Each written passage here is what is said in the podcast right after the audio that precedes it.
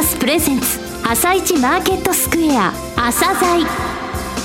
この番組は企業と投資家をつなぐお手伝い、プロネクサスの提供でお送りします。皆さんおはようございます。アシスタントの長野静香です。それでは早速、スプリングキャピタル代表チーフアナリストの井上哲夫さんと番組を進めてまいります。井上さん、よろしくお願いします。よろしくお願いします。さて、6日のニューヨーク株式市場でダウ工業株30種平均は大幅反落、前の日に比べ129ドル53セント安の 16,401 ドル2セントで終了しています。また、ナスダック総合指数も反落、57.296 ポイント安の 4080.759 で終了しています。アメリカの主要企業の低調な決算を受け、投資家心理が悪化。その中でも金融やハイテクなどの下げが厳しかったようですね。そうですね。ハイテクはこの頃なぜかモメンタム株というふうに言われてますね。この番組でもご紹介しましたが、上げるときに上げて下げるときに大きく下げると、これボラテリティ株のことなんじゃないのと思いますが、こういう順張り株の昨日は下げがきつかったですね。ゴールデンウィークでした。金曜日、日本のマーケットが閉まってから、3日間ですね、海外の市場は立っていたわけですが、 S&P500 は 0.84%、 それからヨーロッパのね全体の値動きであるストックス600は 0.72% 下げてます。だいたい 0.8% って考えますと、日経平均金曜日の終値からその水準というのは 14,340 円ぐらいなんですね。ただそれよりも下 14,260 円ぐらいにシカゴの先物が行ってますけれども、寄ってからですね、この部分っていうのは、この下げはやっぱり為替の円高なんですが、寄ってからまた下を攻めるというような展開には今日ならないと思いますね。はい、その部分後半でお話ししたいと思います。はい、では後半詳しくよろしくお願いします。続いては朝鮮今日の一社です。朝鮮今日の一社、本日は証券コード9982、東証名称の第一部に上場されている滝氷さんにお越しいただきました。お話しいただきますのは、代表取締役社長でいらっしゃいます滝和夫様です。本日はよろしくお願いします。よろしくお願いいたします。お会いしたかったです。ありがとうございます。名古屋に現存する繊維商社として最も古い歴史を持っていらっしゃるのが御社です。ね、社長は直系で10代目。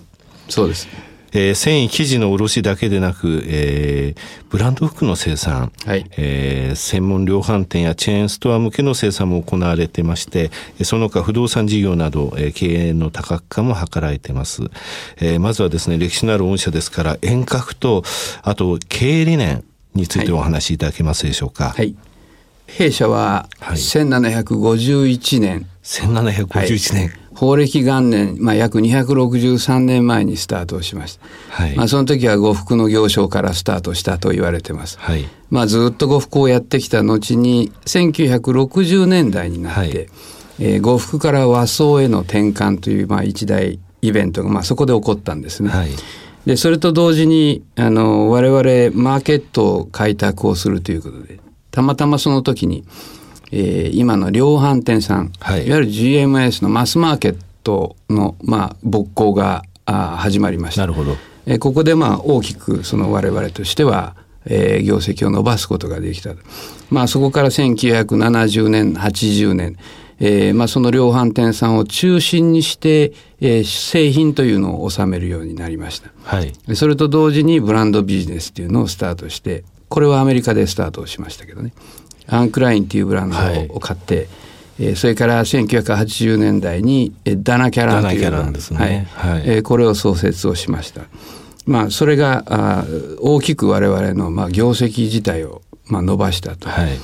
で我々その元になっているのがね、ここ我々の経営哲学というのがあって、はい、信用第一、謙虚離中、はい、そして客六自死と。この客が6で自分が4ですね。そうですね。だから自分たちがたくさん取るんじゃなくって、お客様に与えるということと、はい、信用が一番であると、これは当たり前のこと、はい、謙虚離中というのはやはり威張るなと、お客様に対して威張るんじゃない、世間に対して威張るんじゃないということを言ってる、頭を下げろということですね。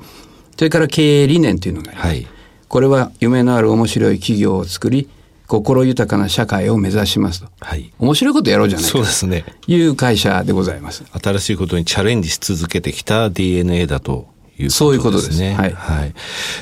売上構成比で圧倒的な比率を占めますテキスタイル部門、はい、繊維ですね、はい。あとアパレル部門についてお話しいただけますでしょうか。はい。はい。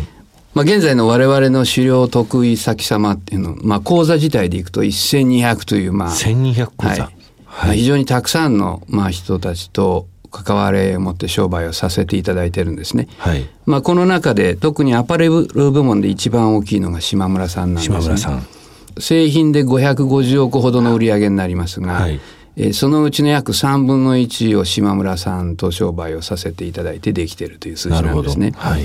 で、まあ、当然これはまあ企画力というのが我々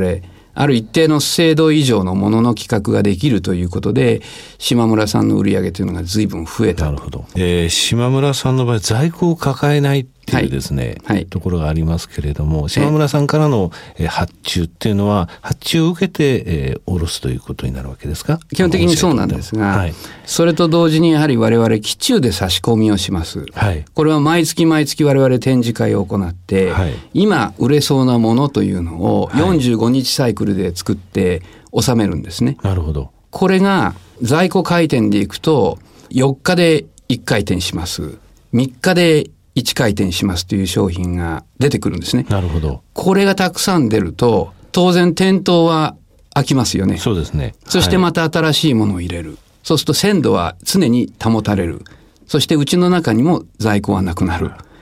いうことなんですよ。なるほど。毎月展示会行われているということなんですね。はい。これ企画力から考えると大変なことだと思うんですけれども。大変ですよ。大変ですよね。でも定点観測をし、はい、そしてアンテナを張って、どの商品が今いけるだろうというのを見極めた上で、相手先様に提案をさせていただいて、そして実績を出していくということが続かないと、はい、商売なくなるんですね。なるほど。飽きない商品構成と言われる島村さんの陰にはこういう滝氷さんの力っていうのがあるということですね、はい、他にリスナーの方も分かる、なんて言いますか、相手さんとしてはどういうところございますかね、はい、例えばイオンリテールさん、はい、それから、通販のベルーナさん、ベルーナさん、それから例えば記事でいきますとね、はい、オンワード樫山さんに卸してらっしゃるということですね、この部分はテキスタイルということで、テキスタイルですね。そうですね。あと子供服って言いますか、キッズ向けもやられてますね、はい、これもディズニーというのがありますね、はい、ディズニーのライセンス C なんですね、我々は、はい、洋服ですね、はい、に関して言ったら我々が一番ですんで今、そのディズニーの売り上げとともに、自分たちが作る、うん、まあいわゆるマスマーケット向けの商品っていうので、はい、卸売でいくと多分日本一になってます今。なるほど。先ほどダナキャランのお話がありましたけど、はい、今、はい、ベラルディっていうブランドございますね、はいはいはい、こちらのお話教えていただけますでしょうか、はい、ベラルディっていうのはアントニオ・ベラルディというデザイナー、はい、まあ、このディフュージョンっていういわゆるセカンドラインっていう呼ばれるものなんですけど、アンクラインというブランドを我々ずっと続けてきましたけれどもね、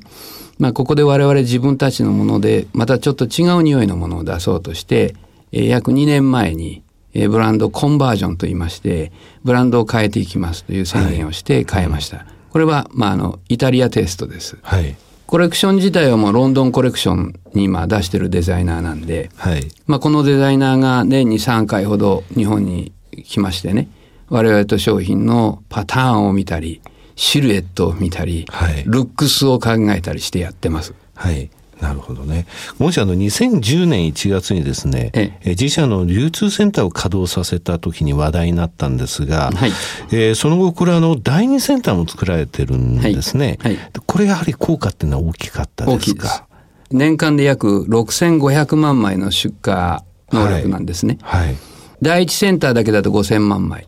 それで第2センター合わせて6500万枚、はい、自分たちの倉庫の中で自分たちのその商品をお客様に届けるというのはものすごい効率よくできるようになった。ですから例えば売り上げが 106% とか 107% で上がりますとね、はい、物流費っていうのは普通正比例するんですよ、はい、でこの間の期もそうだったんですが、はい、我々の売り上げが前年比で 106.7%、物流費が 103% にとどまってるんですね。なるほど、はい、ということは 3.7% っていうものはこの物流のおかげで抑制ができているということなんですね。これは大きいです。大きいですね、はい、企業の圧縮効果というのは今のお話でよく分かりました。滝京さんといえば無論今までお話しいただきました繊維部門というのが主業なんですが、他にも事業行われてますけれども、この部分についてもお話しいただけますでしょうか。そうですね、はい、全然繊維ではないところでね、そうですね、スタートした、一番私言いたいのが米田コーヒーチェーン店のフランチャイジーになったということですね、はい、今何軒やられてるんですか。これ今我々は名古屋に1店舗、はい、そして東京の錦糸町の丸井さんの中に1店舗。これ東京でもっともっと展開されたらしたいですかね。コーヒーだけのお店がたくさんありますけれどもね、米田コーヒーって特に名古屋の人はですね、これなんで東京に米田ないんだっていうふうに言われる方多いんで、実際錦糸商店売り上げいいですか。やっぱり非常にいいです。やっぱそうですか。落ち着かないです。そういうことですか。あと名古屋のパルコが、滝京さんのビルで、今年の秋オープンされるということですね。これもやっぱり栄という地区の、活性化を狙って我々としては、パルコさんとやろうと決めて、そしてスタートをしましたんで、今年の10月ぐらいには出来上がってお披露目ができるということになります。最後になりましたが、リスナーに向けて、メッセージをお願いできますでしょうか。はい、弊社滝京という会社は、